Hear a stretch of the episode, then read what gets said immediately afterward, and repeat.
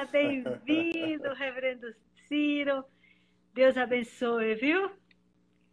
Obrigado, Emma. Deus abençoe você também. Fico feliz pela oportunidade de ter esse bate-papo aqui com vocês.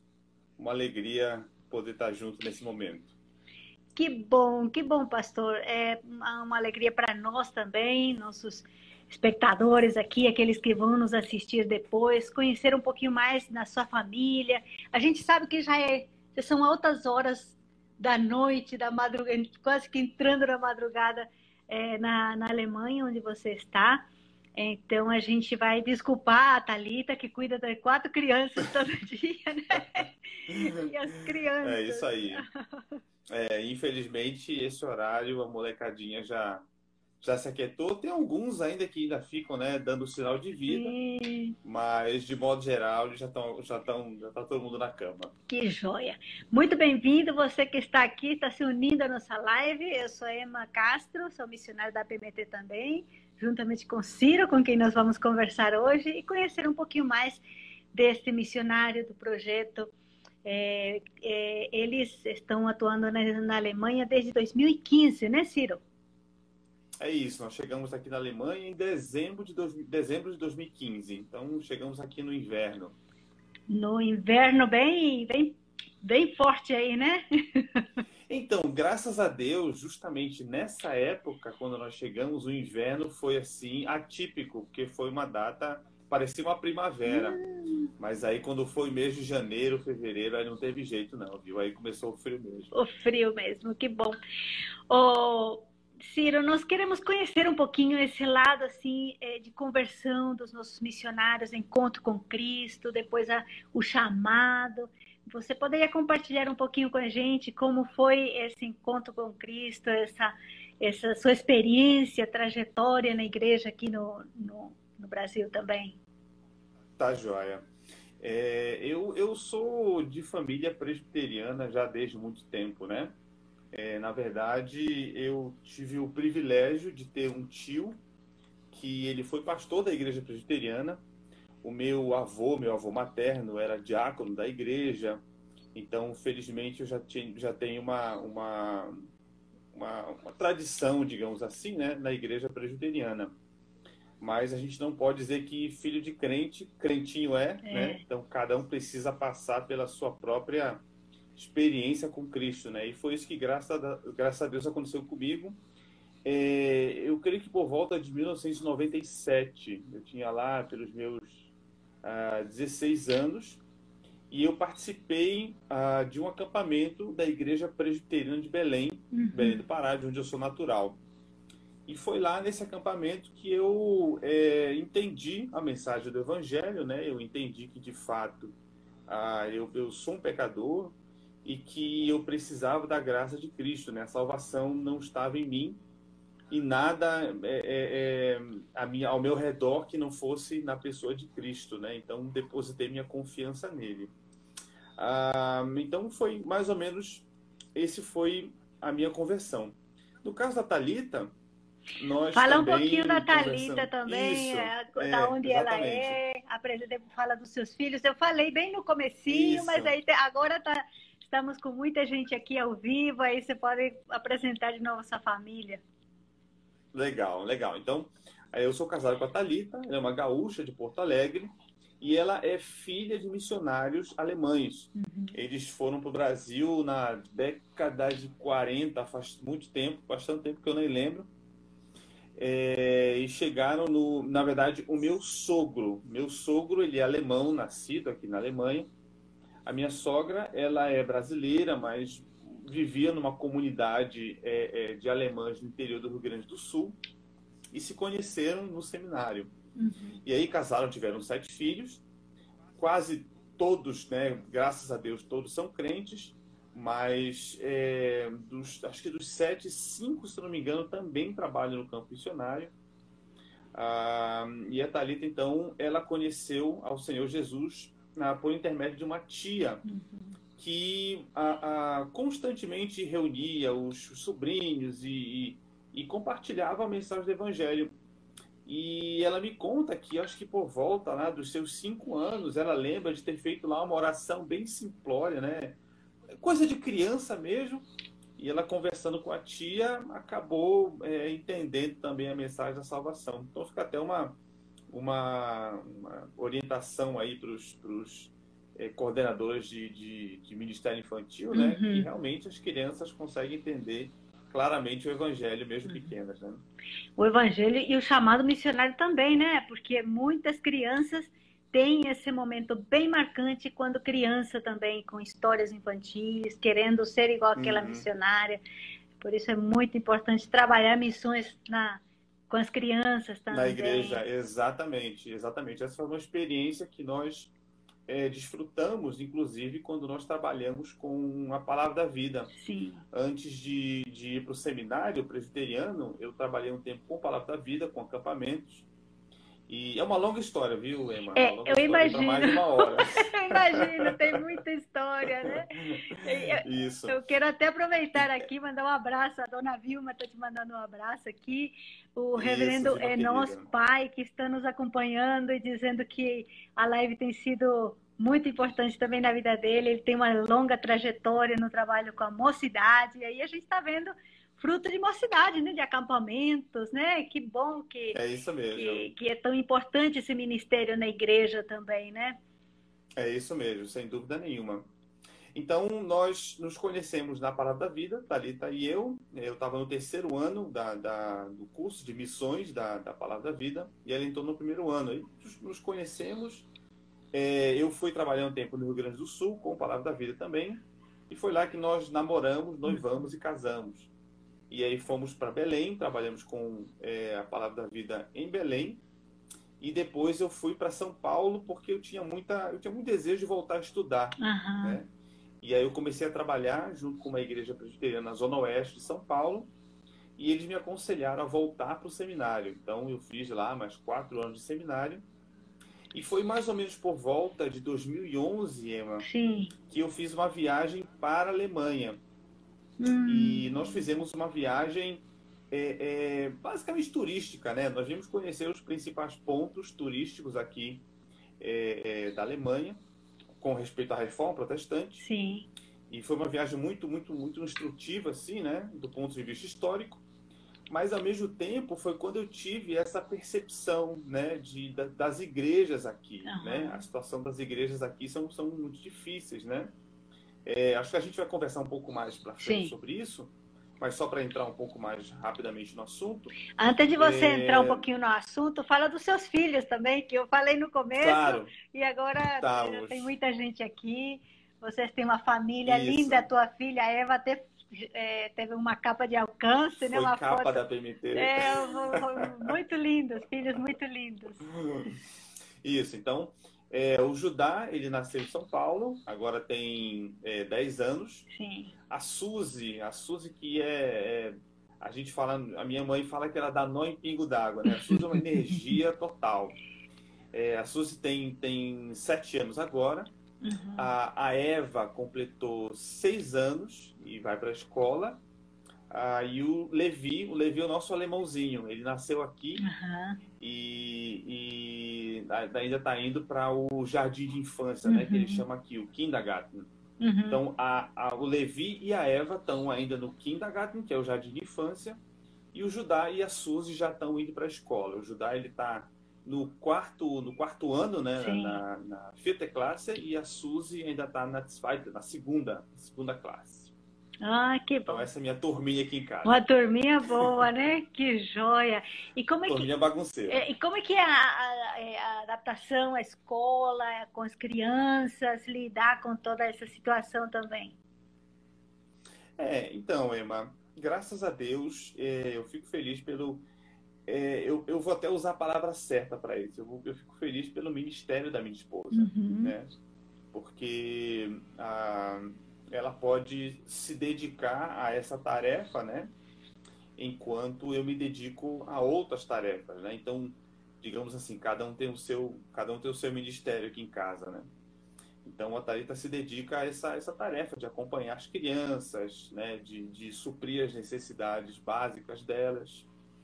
É, felizmente a Thalita, né, pelo fato de, de ter uma origem na, na, na, língua alemã tem mais facilidade, então Sim. ela consegue lidar com toda a burocracia, né, com relação à escola e tudo mais. Sim. Então, é, é, as crianças elas estão bem supridas aqui em casa, né, pelo pelo ministério que a minha esposa, graças a Deus, realiza, né. Então, eu fico feliz por isso. Então, as crianças estão bem encaminhadas. A adaptação é, foi fácil, graças a Deus, porque elas chegaram novas aqui, uhum. né? Quando o Judá chegou aqui, ele tinha quatro anos, a Suzy tinha dois, uhum. então eles estavam bem, bem novinhos, né? Então aprenderam a língua é, alemã como se fosse a língua deles, Sim. né? Então hoje em dia, isso eu falo até o pessoal das igrejas dão risada, né? Dá até raiva das crianças porque eles aprendem muito rápido, é impressionante. Sim. Eles falam alemão é, perfeitamente, sem nenhum sotaque, né, como se fosse a língua materna deles. E acaba sendo, acaba, vai, vai se tornar a língua materna, né? Porque é, é, sem dúvida nenhuma. Eles se comunicam e o tempo todo estão transitando nessa língua, né? E vocês conservam Exatamente. o português dentro de casa? Então, essa foi uma opção que nós fizemos, uhum. né? Nós, nós é, decidimos, como família, manter o português até porque isso sempre acaba se tornando é, um benefício para eles, né? Sim. Ah, e como a distância entre o português e o alemão é muito grande, nós percebemos que seria um benefício para a vida deles, né? Ter a oportunidade de ter contato com uma língua latina. Uhum. Então, nós conservamos o português em casa, a gente só fala o português em casa. Eu incentivo bastante eles a, a ler né, em, em português também. Sim e, e a manter o contato com a família em português, mas fora de casa, fechou a porta, ou então quando alguém então, tem alguma visita, Sim. aí a gente se esforça para falar o alemão dentro de casa. Agora é muito engraçado porque no Paraguai tem muitos alemães, colônias alemãs, né? E meu filho imita muito eles falando o alemão com o guarani misturado. É muito engraçado. Uhum. Só pra gente. É, deve ser uma mistura boa. Uma mistura muito interessante. Mas que bom. Uhum. A gente está conversando um pouquinho de família, porque é importante entender, né, que a família é missionária. Eh, Deus tem um uhum. plano para a família. E com certeza uhum. projeta e propósitos para cada um dos seus filhos e que Deus abençoe muito nesse nesse tempo, né? Estava conversando antes da live que é tão bom esse tempo que as crianças dão trabalho, mas em casa. Quando crescem, é eles fogem do, do, nosso controle, aí é outra etapa, outro tipo de trabalho, né? Que bom. E é isso aí. Essa, essa tarefa eu ainda não conheço, não. É, chegar vai chegar, mas a, colocando um, um, uma, um fundamento sólido, com certeza vão ter muitas alegrias. Que bom, que bom. Amém. Ah, quando vocês chegaram, você passou por essa etapa de choque cultural, Ciro? Como é que foi? Porque você, é, mas a Talita tem uma cultura já talvez familiar, entende um pouquinho. Uhum. E como é que uhum. foi essa, essa, essa chegada? Tá, sem dúvida nenhuma, a maior, a, a, a, o maior baque que você tem é com relação à língua, né? Isso é inevitável porque a língua alemã ela é, é, ela é de uma outra família, digamos assim, uhum. né? Ela é de uma outra árvore, né? Não tem nada a ver com o português. E as, as, as diferenças que existem entre o português e o alemão são muito grandes, inclusive nos mínimos detalhes, né? Uhum. A estrutura da língua portuguesa é muito diferente da estrutura da língua alemã. Então, esse é o primeiro baque. A, a segunda questão é com relação à questão da, da, da adaptação cultural ah, no dia a dia. E eu falo assim com relação às pessoas, né? Sim. As pessoas são mais reservadas, elas são mais frias, né? Não tem aquela relação, inclusive com, com irmãos da igreja, né? Não tem aquela relação mais íntima, mais próxima, uhum. mais, mais espontânea, né? Isso, isso, isso, isso é, é, é, é é impraticável, por exemplo, você chegar na casa de um alemão assim de surpresa e, e achar que você vai almoçar com eles, por exemplo, né? No Brasil isso acontece com muita frequência, né? Você chega na casa do irmão, oh, entra aqui e tal, Sim. já põe um prato na mesa. Não, aqui você tem que assinar um papel antes, três vias, né? Registrar no cartório para poder ser, você almoçar na casa do alemão. Então, é, esses aspectos eles acabam, acabam chocando. Agora, interessante, deixa eu dar um rápido uhum. testemunho aqui. é, do, dos tempos, de uns últimos tempos para cá, Emma, o que eu tenho percebido é que é, eu, eu nunca vou fazer parte desse lugar, sabe? Uhum. É uma percepção que eu tive só nos últimos tempos, nos últimos, nos últimos três anos, nos últimos quatro anos. É, eu, eu sinto e eu, eu percebo que eu sempre vou sentir isso, uhum. né? Eu percebo que eu, eu não pertenço a esse lugar, sabe? É, eu olho para as pessoas, eu olho para as, construções, para a arquitetura, olho para para as florestas, né? Ah, e eu, eu, eu, sinto a diferença que existe entre ser um brasileiro e, um ser, ale... e ser um alemão, sabe? E eu percebo isso, e isso de uma certa forma é... acaba, acaba me causando uma certa tristeza, né? Assim, de perceber que eu não, eu não pertenço a esse lugar. Uhum. Não sei se você entende o que eu estou dizendo. Acho que só que teve a experiência de morar fora Sim. sabe o que é isso, né? Você você, você sentir que você não faz parte daquilo. Aí a Vilma já está querendo que você volte. Não, Vilma, ele tem que ficar lá. Alguém tem que ficar lá. É, exatamente. Então, assim, eu, eu tenho essa sensação e eu acabo tirando uma lição para a minha vida, né, com, com relação a isso, de perceber que essa é a vida do cristão, né? Nós somos inevitavelmente peregrinos por essa terra e embora é, nós, a, a, nós estejamos nesse mundo, como diz o Senhor Jesus, né? nós estamos no mundo, mas nós não somos parte dele. Né? Então, essa até é uma lição que eu tiro para a minha vida, né? esse, esse choque cultural que depois de cinco anos eu acabo sentindo, né? de perceber que eu não faço parte desse lugar. Mas essa é a vida do missionário. É. Né? Nós somos. É, porque acaba, assim são mesmo. várias etapas, né? Que a pessoa que está uhum. morando em outro país passa de percepção que tem da realidade, uhum. assimilação de tudo isso. Isso vai mudando um pouco também. E aquela fantasia talvez mudou muito o seu projeto antes de você ir e agora. Como que você percebe devido a essa, a, a essa percepção que você tem? A tua... Uhum. É, assim, com relação ao projeto especificamente, não mudou porque eu, eu continuo no trabalho, é, digamos assim, pelo qual me propus né, a fazer, que é trabalhar com igrejas locais. Isso foi sempre a minha, a minha, a minha visão de que é, o Senhor Jesus deixou uma igreja né, para ser, para ser, para ser desenvolvida, vamos dizer assim, Sim. assim. Né? Então, ah, eu, eu entendo, eu entendo com relação ao meu chamado, que a igreja é ah, o meio pelo qual Deus usou para trazer o seu reino à terra, uhum. né? Eu, eu, vejo que tem irmãos que têm trabalhos maravilhosos com organizações, com ONGs, né, de futebol, de atendimento a crianças carentes e tudo mais.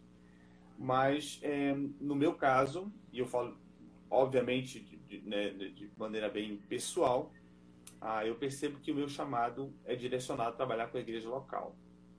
Então, ah, até o momento, ah, eu, me, eu tenho me mantido né, né, nessa linha, mas sem dúvida nenhuma, ao longo do tempo, viu, Emma, você vai constatando coisas, observando como que é, como é o jeito das pessoas, como é a forma que os alemães pensam, Sim. sabe? Então, a cada etapa que você vai passando e a cada, a cada progresso nesse, nessa tarefa né, de, de se integrar na cultura, você acaba é, se adaptando, inclusive a sua forma de falar, a maneira como você se expressa, uhum. a lógica pela qual você sustenta alguns argumentos, né, no momento que eu estou pregando, né, o jeito como eu fazia no Brasil é totalmente diferente como eu faço aqui na Alemanha. Uhum. Só para dar um exemplo para você, um rápido exemplo. Né? É, por aqui, aqui entre os alemães não tem problema nenhum se você fizer um sermão lido. Uhum. Né? E por enquanto, é, é isso que eu tenho feito. Eu tenho um sermão, eu preparo a mensagem, né? eu, eu, eu, eu tenho cada uma das palavras da, da mensagem escritas, eu leio esse sermão para a igreja. Né? Aqui não há problema algum você fazer isso. Uhum. As pessoas se mantêm. Se você fizesse no Brasil, depois de cinco minutos, os irmãos estão todos dormindo no banco, né? Mas, de um modo geral, aqui não, não, não tem nenhum problema. Então, isso foi uma percepção que eu tive, que graças a Deus, graças a Deus tem sido útil né, no, no meu ministério aqui. Sim, nós vamos falar um pouquinho mais dessa parceria, desse ministério que você tem desenvolvido aí. É, mas a gente queria falar um pouquinho mais também sobre a cultura, é, as diferenças, as dificuldades. Você teve alguma experiência que te marcou, que foi interessante? Você grava uhum, isso? Uhum. Como é que foi? Entendi. É, a, as experiências elas são cotidianas, né, Emma? É, no dia a dia, na conversa com as pessoas, é, como eu falei para você, né? A gente percebe que os alemães eles são mais frios. Assim, é óbvio que existem alemães e alemães, uhum. né? Em todo tipo de todo tipo de pessoa. Então tem alemães que são extrovertidos, é, mas de um modo geral, né? De um modo geral, os alemães são pessoas mais fechadas Sim. e mais mais reclusas, né? Eles não falam, por exemplo, muito da sua vida pessoal. Uhum. Não é não é não é não é comum você fazer isso. No Brasil, você senta ao lado de uma pessoa no ônibus, depois de alguns minutos você está né, conversando com ela. Aqui não acontece isso. Né? Para você é, é, conseguir a, a, amizade de uma pessoa, isso demanda bastante tempo, né? Bastante tempo. É por isso que foi algo que desde o começo a gente tinha essa percepção que era a ideia de que o nosso trabalho é um trabalho para a vida toda. Uhum. Né? Nós viemos para a Alemanha para morrer na Alemanha. Uhum. Né? Ou seja, a, a, percepção de que a gente não plantaria uma igreja em cinco anos. Hum, com né? certeza. Então a gente veio já preparado com essa com essa perspectiva. Ah, aqui na região onde nós moramos, que é o estado de Baden-Württemberg, uhum. é, ela é uma região um pouco mais um pouco mais é, as pessoas são mais abertas, elas são mais é, mais espontâneas, né? No norte da Alemanha, acho que já é um pouco mais, mais difícil.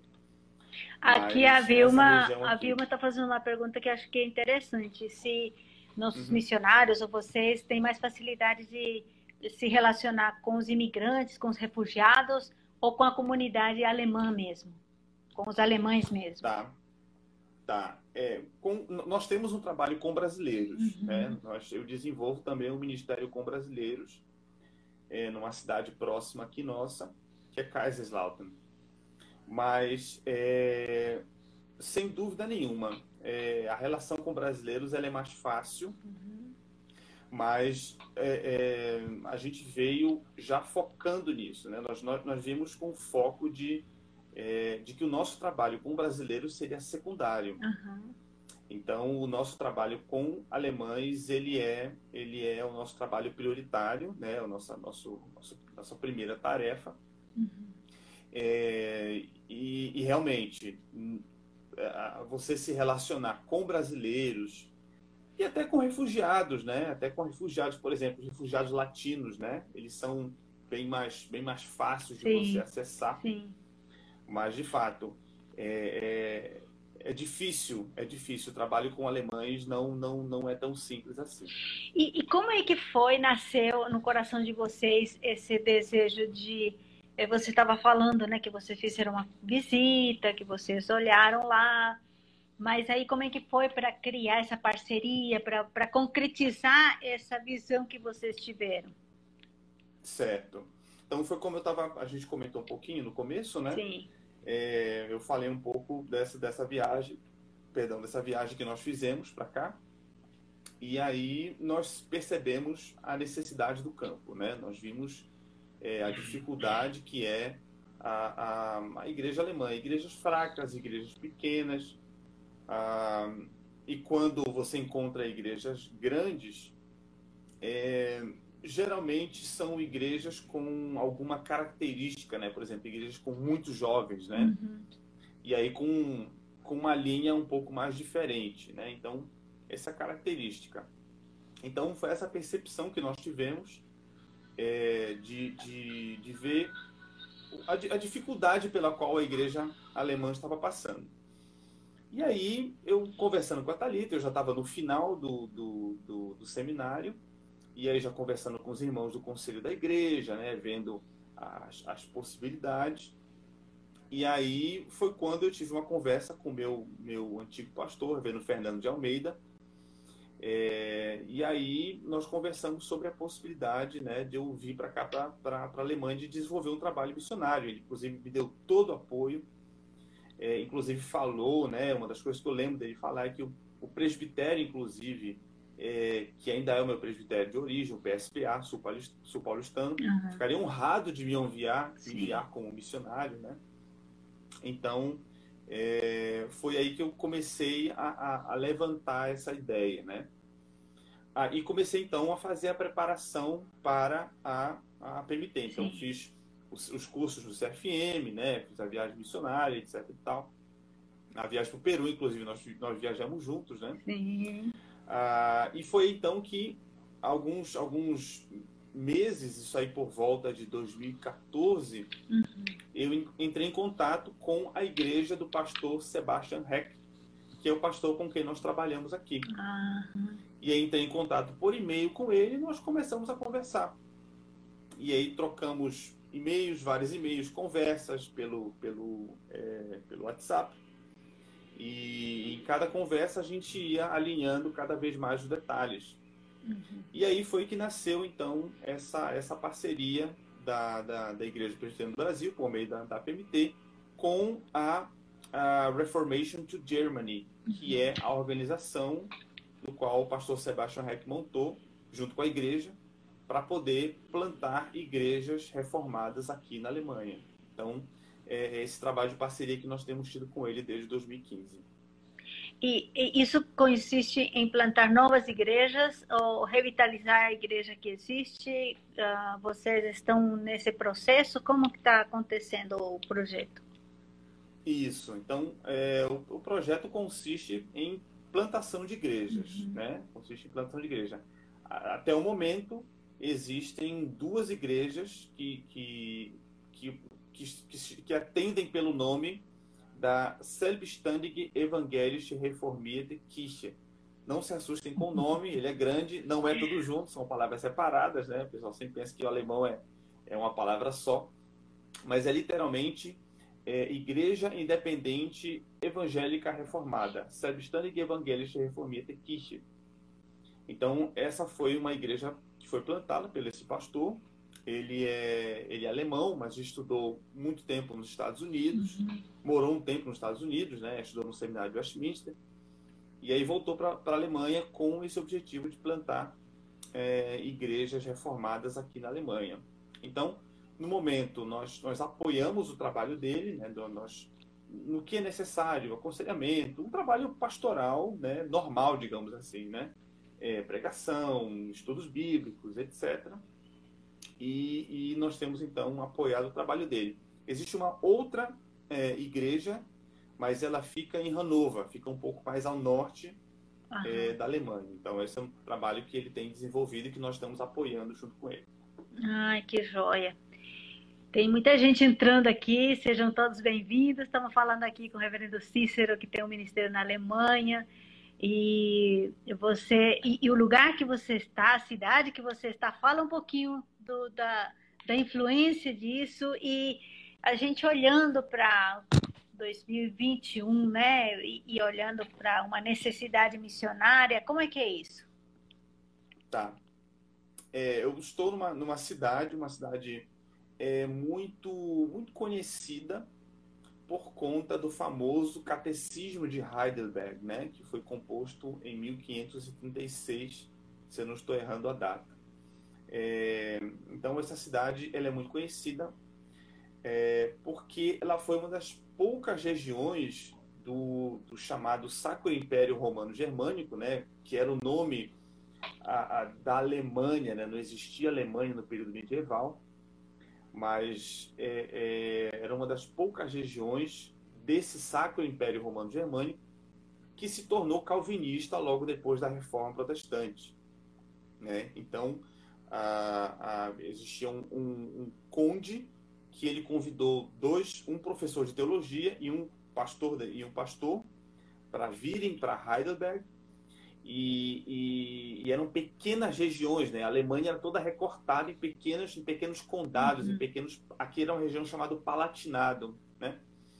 Então esse conde palatino ele convidou dois pastores, que é o Zacarias Ursinos e o outro eu não estou conseguindo lembrar o nome dele, mas daqui a pouco ele vem.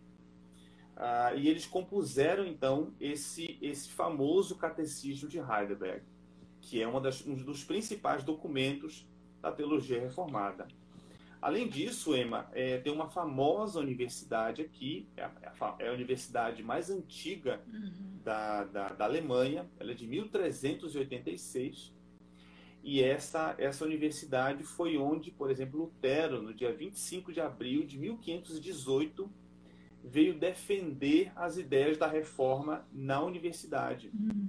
Então, por conta disso, por conta de toda essa carga histórica né, que existe da reforma protestante, a cidade de Heidelberg é muito conhecida. Né?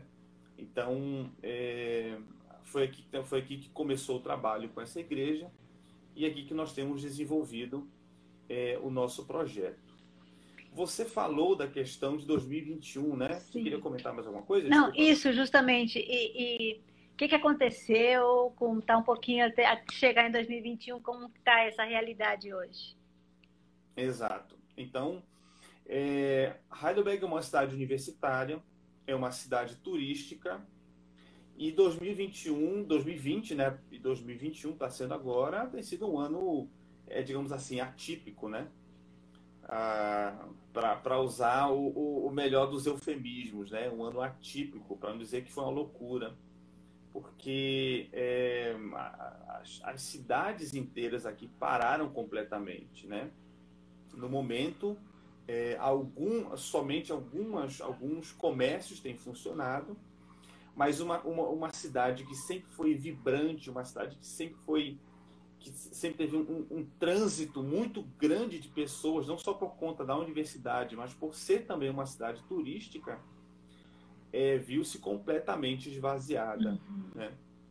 Então, isso, sem dúvida nenhuma, afetou o dia a dia das pessoas, afetou é, é, a, a, mentalidade das pessoas, né? Muitos casos de depressão, muitos casos de suicídio, depressão, inclusive entre crianças, né? Foi registrado um aumento muito grande. É, e isso acaba afetando também um pouco a vida da igreja, né? Uhum. Houve um período é, ali para o final do, do, do, mês de novembro que as nossas reuniões elas tiveram que ser é, encerradas, né? Então nós tivemos que realizar todas as nossas atividades online, mas graças a Deus nós já temos é, é voltado aos cultos presenciais. Uhum. É, aos poucos a gente tem visto a volta né, do, do, das atividades, as coisas estão aos poucos se normalizando. É, muito também porque está chegando o verão, né? Então, também. Depois de depois de oito meses de inverno, eu fico brincando, né? Não tem mais como segurar os alemães dentro de casa, sabe? Não tem como mais. Depois de oito meses de inverno, não tem como Sim. mais. Então as pessoas querem sair de casa, é. querem se encontrar, Sim. entende? Então, isso acaba favorecendo um pouco mais a abertura da, da, da sociedade. E graças a Deus por isso, né? Certo. Ah, você tem algum testemunho de, de, nesse tempo, nesse período de trabalho que vocês têm realizado, de algum contato pessoal ou de algum, alguma é, situação que vocês viveram com alguém que trouxe um estímulo ou de repente até que trouxe alguma frustração. Como é que, uhum, como é que uhum. Eh, você pode compartilhar com a gente? Sim, sim, sim. É, assim, eu acho que uma das coisas que mais é, nos, nos trazem, ao mesmo tempo em que a gente percebe dificuldades, mas grandes bênçãos também, são os nossos relacionamentos com os nossos vizinhos, viu? Uhum. É, é, a gente sabe que, que morar perto de outras pessoas né, é, sempre, é sempre um desafio muito grande. Então, a, uma coisa que foi muito interessante para a gente, que logo que nós chegamos aqui, em 2015, tinha uma senhora que morava na nossa frente, uhum. a, que era uma senhora austríaca. e ela, ela tinha um relacionamento muito próximo conosco, né? E eu sempre tive oportunidade, embora não falasse alemão, né? Mas eu sempre conversava com ela muito em inglês. E eu sempre tive muitas oportunidades de, de falar do evangelho para ela, né? E é, eu, eu, eu não tive, Emma, nenhuma, nenhuma experiência de poder ouvir da boca dela, uhum. né? que ela havia confessado ao Senhor Jesus. Mas de uma coisa eu sei, uma coisa que eu tenho certeza de que eu, eu pelo menos eu tive a, a, a, certeza de que eu fiz o meu trabalho, uhum. né? De que eu, eu, eu falei de Jesus para ela, deixei claro né, os pontos do Evangelho. E, e um certo dia nós estávamos aqui em casa e a gente ouviu a movimentação né, das, de algumas pessoas na frente da casa dela. Uhum. E aí, de alguma, algumas horas depois, de conversando e tudo mais, a gente descobriu que ela havia falecido em casa, né? Na verdade, já vários dias ela tinha falecido em casa. Ela estava já com seus 70, quase 80 anos já. E a família veio, depois de muito ligar, depois de muito tentar entrar em contato, né? É, é, não conseguiram. E um detalhe interessante é que essa senhora, o nome dela é Frederica, ela ela teve, ela passou por muitas, muito, uma, fases muito difíceis na vida dela. E assim, se eu posso, se eu posso deixar é, isso claro, ela acabou deixando muitos inimigos, digamos assim. Né? Muitas pessoas tinha muita dificuldade com ela, tinha muita raiva dela. Tanto que na época do enterro dela, é, só tinha família. Uhum. Basicamente só tinha uma filha uhum. e dois netos. E, e, e o, o, marido da filha dela. Uhum. E pelo menos nesse dia, Emma, eu tive uma oportunidade, porque a filha dela sabia dessa proximidade que nós tínhamos, Sim. né? E nesse dia foi um dia muito especial, pelo menos, pelo menos para mim, em que eu tive a oportunidade de mais uma vez, não só para a Frederica agora estava morta, uhum. né? mas agora de também testemunhar para a família. Uhum. E mesmo que eram poucas pessoas, sabe? Mas aquele momento foi um momento muito especial porque ele marcou, digamos assim, a minha primeira pregação na Alemanha. Olha é, eu tive um texto em inglês, né, e eu tive a oportunidade de compartilhar claramente o Evangelho. E como diz a Bíblia, né, uhum. é, é, é, muito, muito, é muito mais útil quando você, muito mais apropriado quando você prega o Evangelho num, num, num funeral do que numa festa. É verdade. Né? Então foi essa uma oportunidade, uma experiência muito boa que eu tive com os alemães de poder compartilhar claramente o Evangelho, mesmo num momento tão triste é, é, para aquelas pessoas. E assim, é, se eu não tive muitas oportunidades ainda né, na, na, na, Alemanha, pelo menos essa eu lembro que valeu, sabe, de poder falar tão claramente do Evangelho, mesmo que para um grupo tão pequeno de pessoas. E a gente não sabe onde essa mensagem vai parar. É verdade. Né? Outras pessoas podem ainda é, ouvir falar do Senhor Jesus por conta de algumas poucas pessoas uhum. que ouviram no funeral. Né? Verdade. Uma das frustrações, às vezes, que, que a gente ouve dos missionários é que quando, às vezes, a gente, os missionários recebem uma carta, como nós já recebemos também, perguntas diretas, tipo assim, quantas pessoas você já converteu? e essa é uma é pergunta, assim, é, é, parece que uh, a expectativa e a frustração é justamente uhum. isso. Eu não tenho um, um, não posso dizer que tantas pessoas, né? É, o contexto europeu ele é assim um trabalho de formiguinha mesmo. A gente tem visto nos depoimentos e também na, nos bate-papo com os outros missionários, né?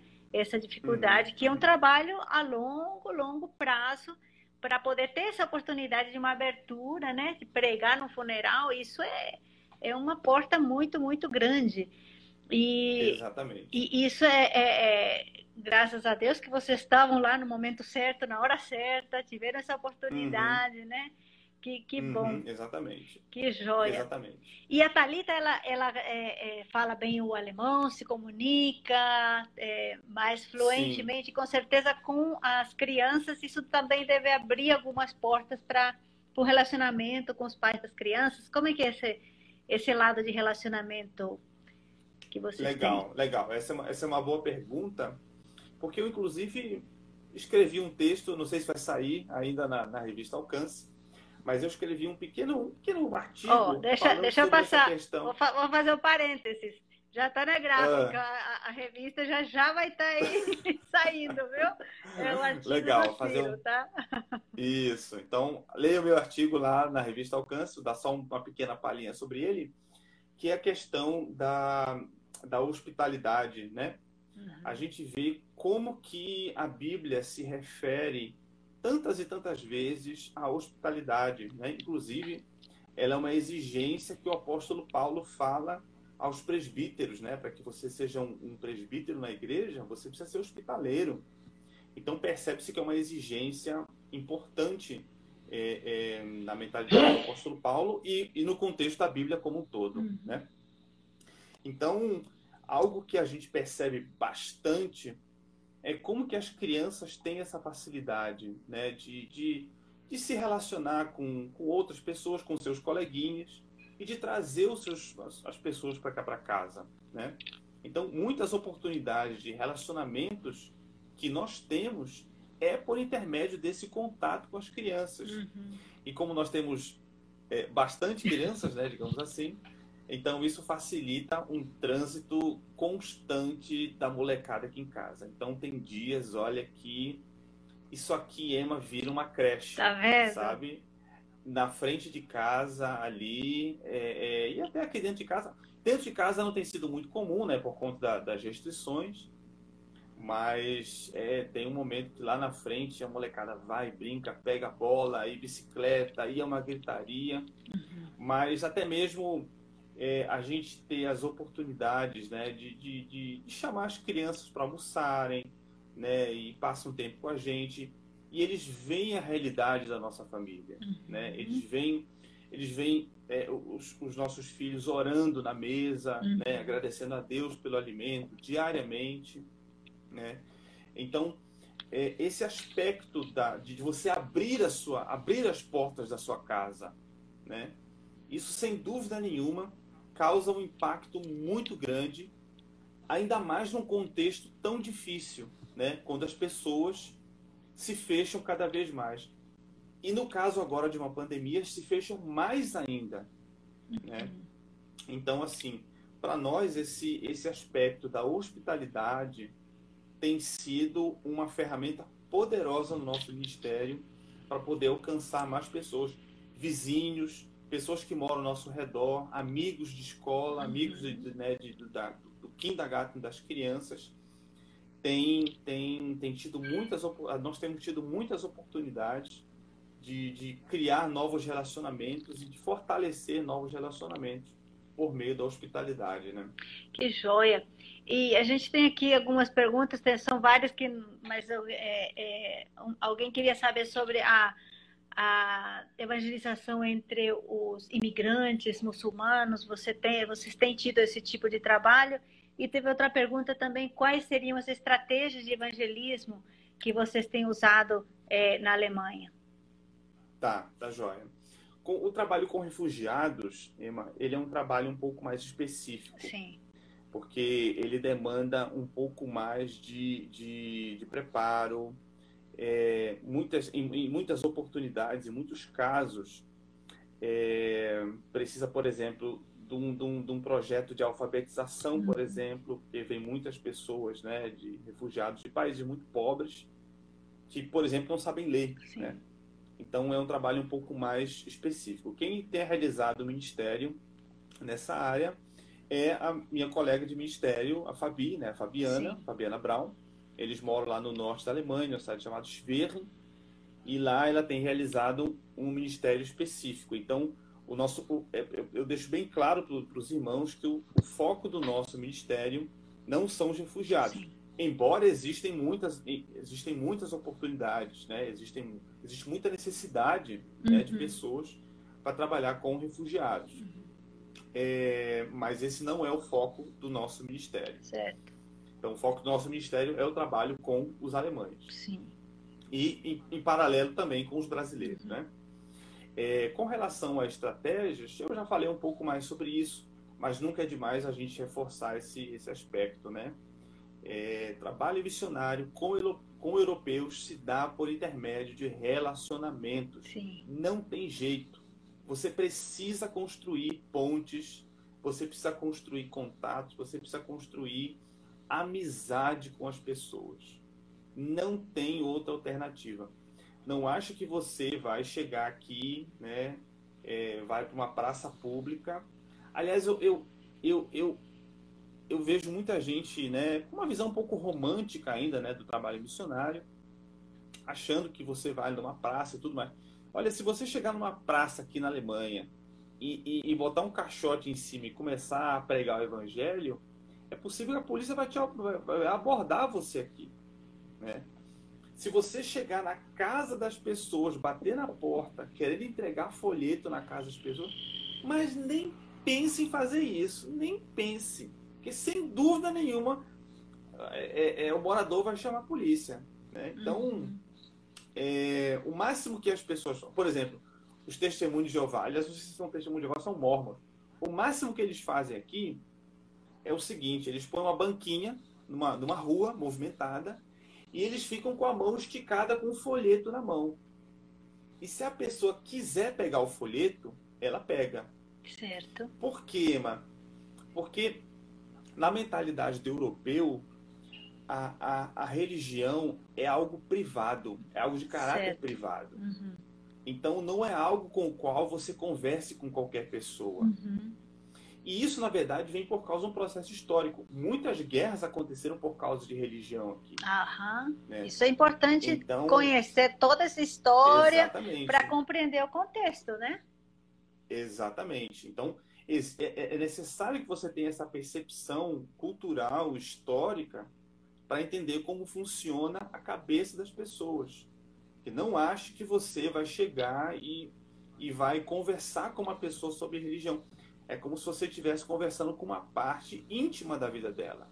Né? Então, nem todo mundo vai abrir o seu coração e chorar na sua frente depois de você falar de Jesus para ela. Então, é, é, foi isso que eu falei desde o começo. Certo. Nós viemos com a percepção de que o nosso trabalho seria um trabalho de longo prazo né?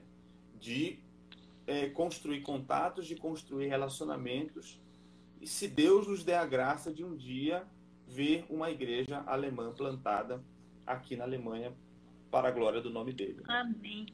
É, a gente às vezes tem visto também pessoas que fazem igual vocês fizeram essa primeira viagem turística, né, pela Europa, conhecer uhum. quem tem essa oportunidade é muito bom, né? E uhum. presenciam, né, vivenciam, vivem essas igrejas enormes, fechadas, né? E com isso tem um impulso que nós vamos trabalhar para a revitalização da igreja. E quando chega lá, é outra coisa, né? É, aquela, aquela igreja teve a sua história, teve o seu porquê, né? De, de estar daquele jeito. Então, é, é com a graça de Deus que pode e com o tempo, né, que, que uhum. as coisas vão acontecendo. É bom que, que os, quem está nos assistindo e está participando conosco entenda esse processo, porque muitas uhum. vezes também existe uma é, essa frustração, né? De repente, em algum, alguma, algum contexto, né, tem mais conversões, tem mais é, é, igreja sendo plantada e, e acontece mais coisas em outros lugares é, é, tem acontecido a história de maneira mais paulatina, né? De maneira mais Exatamente. devagar e, e isso é. é... Deixa eu dar só uma, uma, uma palhinha rapidamente, eu acho que isso é um detalhe muito importante Sim. que a igreja brasileira ainda não percebeu com relação à Europa. E eu falo aqui especificamente da Alemanha, tá? Existe um contexto específico na Alemanha, talvez um pouco semelhante da Suíça, da Áustria. A França já é outra coisa, a França já é outra conversa. Sim. Né? Mas falando aqui especificamente da Alemanha. Uhum. É... Existem ainda igrejas luteranas que são igrejas fiéis, mas elas são poucas, tá? Uhum. E a igreja luterana é, é, é, uma das igrejas estatais aqui na Alemanha. Né? O que, que eu falo de igreja estatal? São igrejas que são ligadas ao Estado. Então, a Alemanha tem duas igrejas estatais, que é a Igreja Católica e a Igreja Luterana. São, são igrejas oficiais do Estado. Certo. O que, que eu quero dizer com isso? Eu quero dizer o seguinte, por exemplo, quando você chega numa cidade, você não pode simplesmente chegar aqui numa cidade da Alemanha e morar numa casa. Não. Você precisa fazer um registro na prefeitura da cidade. Você precisa se registrar. seu nome, sua idade, onde você vai morar, quantos filhos você tem, que é o nome da sua esposa, etc. E tal. Isso é necessário porque desse registro você precisa abrir conta no banco, você precisa ligar água, você precisa ligar energia, você precisa ter o recolhimento de lixo. E se você não tiver esse registro, você não faz nada disso. E aí a funcionária da prefeitura vai te fazer diversas perguntas. Dentre uma das perguntas que ela vai fazer, ela vai te perguntar: qual que é a sua religião? Uhum. E você pensa, para que para que, que a funcionária da prefeitura quer saber qual é a religião? Uhum. Aí você fala, eu sou católico, eu sou protestante, eu sou budista, muçulmano, enfim. E ela vai anotar isso lá. Se você disser que você é evangélico ou católico, sabe o que, que vai acontecer? Ela vai marcar lá se você é católico ou evangélico, se você se declarar assim. Uhum. Algumas semanas depois vai chegar um boleto na sua casa. Esse boleto é o seu dízimo ah. Porque você chegando na cidade e se declarando como católico ou evangélico, você se tornou membro dessa igreja. Você se tornou membro da igreja luterana ou da igreja católica. Uhum. Ou seja, as igrejas elas são ligadas ao Estado. E por que, que isso é um problema? Porque, é, é, sendo uma igreja estatal, os pastores da igreja eles são funcionários públicos. Uhum. E um funcionário público, um funcionário de uma, de uma, de uma, de um, do, do Estado, não é exigido que ele seja crente. Né? Você, você não vai ao, aos Correios, por exemplo, aí no Brasil, e espera que o funcionário dos Correios seja crente. Uhum. Da mesma forma aqui. Então, é, é, é a, a, a, o Estado aqui não espera que os pastores luteranos sejam crentes. Uhum. Espera que eles façam o trabalho deles que eles visitem os velhinhos, que eles façam os funerais, etc. E tal. Mas você imagina que aqui existem em muitas igrejas, muitas, não são poucas não, muitas, às vezes eu arrisco dizer que são a grande maioria das igrejas luteranas são comandadas, são dirigidas por pastores que sequer são crentes. Eu ouvi, inclusive, essa frase de um, de um colega, de um, de um irmão da igreja, da, da igreja onde nós congregamos, onde nós trabalhamos aqui, que ele fala que o maior empecilho para o progresso do evangelho aqui na Alemanha é a igreja luterana. Justamente por causa desse contexto certo. difícil, uhum. né? Então eu, eu costumo dizer para as pessoas, né? que se Lutero por acaso ressuscitasse dos mortos, né, o último lugar onde ele iria congregar certamente seria dentro de uma igreja luterana. Então, só para encerrar a, a, minha, a minha, minha linha de raciocínio, Sim. Eu, eu deixo isso sempre, sempre claro para a igreja brasileira, porque a igreja brasileira ainda não percebeu a necessidade hum. Né, de investir no trabalho na Europa. Ainda existe em muitos brasileiros essa mentalidade de que ela não precisa mandar missionários para a Europa, porque lá todo mundo é rico. Ora, rico também vai para o inferno. Uhum. Rico também morre sem ouvir de Jesus. Uhum. Né? Então, essa percepção a igreja brasileira ainda precisa ter da, da, da, necessidade do trabalho na Europa, porque são pessoas que precisam, elas estão de fato indo todos os domingos para uma igreja que não prega o evangelho. Você entra numa igreja luterana, você vai ouvir muitas coisas. Você vai ouvir que você precisa ser uma boa pessoa, que você precisa amar o seu próximo, que você precisa ajudar os pobres, que você precisa cuidar dos animais. Mas você não vai ouvir que você é um pecador. Uhum. E que você precisa da graça de Deus e de, do, do, arrependimento dos seus pecados e crer em Jesus Cristo. Você não vai ouvir isso. Então, foi como esse colega disse: um dos maiores empecilhos para o avanço do evangelho aqui na Alemanha é a própria igreja luterana. E em cada cidade onde você vai. Eu moro num vilarejo bem pequeno, com 3 mil pessoas. Aqui tem duas igrejas, uma católica e uma luterana. Né? Então, em qualquer lugar onde você vá, existem igrejas. Então, alguém que venha do Brasil para cá pensa: não, mas a Alemanha é um país evangelizado, tem igreja luterana por toda parte. É verdade. Mas são igrejas que não pregam evangelho. É. Né? Então, você percebe a diferença que existe né, de, de necessidade. Então, precisam ser enviados missionários para a África? Sem dúvida nenhuma. Precisam ser enviados missionários para a Ásia? Sem dúvida nenhuma. Mas a Europa também é um campo que a igreja brasileira precisa acordar e perceber a necessidade que existe. Não, é, é muito importante a gente ter essa visão é, dessa realidade que você está vivendo uhum. lá e também que nós e que a igreja brasileira possa compreender melhor, né? E não, não é, ter uma expectativa e não desanimar também com todos esses anos, né? De, de projetos e, e uma hora Deus é, toca os corações, porque uma coisa a gente sabe, né? Que quem move quem converte não é o missionário, não é a técnica, não é o preparo, é, é o poder Exatamente. de Deus mesmo, que o Espírito Santo é que faz a obra completa, usando homens como nós, né? Exatamente, é, é isso aí. Olha, ô Ciro, eu te falei que nosso tempo ia correr muito rápido, mas aí já, está, já estamos chegando ao final mas aí tem algumas pessoas que estão aí comentando também.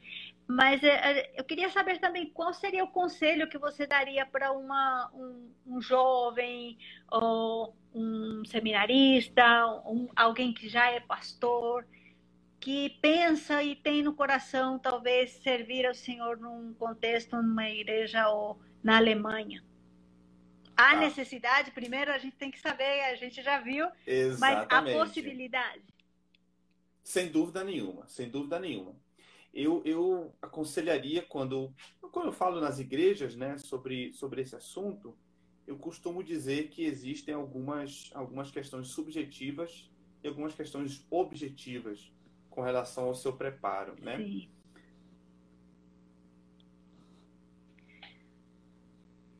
Parece que travou um pouquinho aí a internet do Ciro.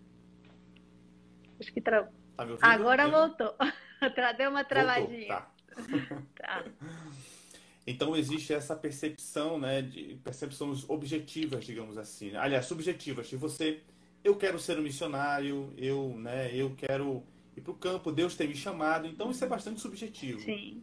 Mas há aspectos objetivos também, que por exemplo, a, per, a, percepção da igreja. A igreja precisa ver isso em você. Sim. A igreja local precisa ver isso em você. Então, se você quer ser um pastor, quer ser um missionário, você precisa começar a dar frutos na sua igreja local. Uhum. É bastante óbvio.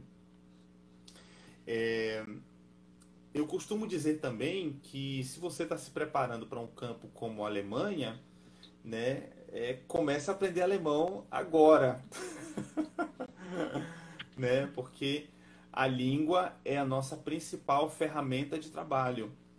Então, Sim. essa é uma dificuldade que todo, todo missionário vai encontrar. Existem muitos casos, inclusive, especialmente de pastores americanos que vieram para cá e é, é, é, acabaram presos nessa etapa, né? Da etapa do aprendizado da língua. E tem ministérios, graças a Deus, abençoados, né? Eu tenho contato com pastores americanos, mas que acabaram plantando igrejas é, é, de fala inglesa, uhum. né? Então, essa é uma dificuldade. Certo. Então, é, se você está se preparando para vir para o campo, no, especificamente no contexto alemão, a língua é algo fundamental. Segundo lugar, é, é necessário, viu, Emma, um, um, bom preparo de entender a mentalidade do europeu. Uhum. E aqui vai, né, é, leituras na área de história, né, leituras na área de cultura, uhum. porque você precisa entender a maneira como o europeu pensa. Uhum. Né? Então, essa mentalidade, ela é essa, esse preparo antes, ele é importantíssimo. Certo. E com certeza também uma boa, um bom curso teológico, um bom curso é, é, apologético, uma faculdade talvez de filosofia, né? Porque há, há muita muita discussão nesse campo, né? Exato, exatamente, exatamente. Isso sem dúvida nenhuma, né? Sim. né? Esse, esse preparo, esse preparo teológico é algo que eu pressuponho, né? Sim. Eu, eu não costumo nem dizer para as pessoas, porque se você quer ser um missionário e, e para pregar o evangelho, é, é, é, pressuposto que você vá fazer um curso teológico e, e que você não venha para cá ah, com, com um romance, Sim. sabe? Aquele bom e velho romance que as pessoas veem. Sim. Olha, eu, costumo dizer para as pessoas, a Alemanha é muito bonita, é muito organizada, é muito limpa, né? E de um modo geral, como eu falei, muito bonita. Uhum. Né? Mas Emma, chega um momento, depois de dois, três, quatro anos, que essa essa visão romântica do campo, né, de ser tudo lindo, de ser Europa, uhum. ah, o, o, inverno europeu, a neve, né, o verão europeu, isso acaba, isso acaba. E o que fica é, em primeiro lugar, Emma, aquela convicção no seu coração de que o Senhor te chamou para esse trabalho. Ah. Essa é, é a única coisa que te sustenta no campo. A lembrança de que o Senhor Jesus foi que nos chamou para essa tarefa. Certo. Né? É, é, aquele, aquele romantismo, aquela paixão que muitos brasileiros têm pela Europa, chega um momento que isso vai. É. Né? E você precisa ficar firme nessa convicção. Nesse, nesses momentos difíceis, né? Exatamente. E uma palavra para os pastores, para a liderança das igrejas que nos estão ouvindo agora? Legal. Eu quero dizer, da igreja brasileira, né, a igreja presbiteriana de um modo geral, é, em primeiro lugar, que é, vocês orem por nós, né? eu costumo dizer para os irmãos da igreja que o nosso trabalho é um, é um trabalho de cunho espiritual, Emma. Sim. Porque, olha, se for depender de mim, Emma, eu, eu nasci em Belém do Pará, sabe? Eu me criei, eu me criei tomando açaí com peixe frito, olha. sabe? Eu não sou, eu não sou um gênio, eu não sou é, alguém inteligentíssimo, ao contrário que muitas pessoas acham que eu sou, eu não sou não. É, eu sou um, um, rapaz simples do norte do Brasil.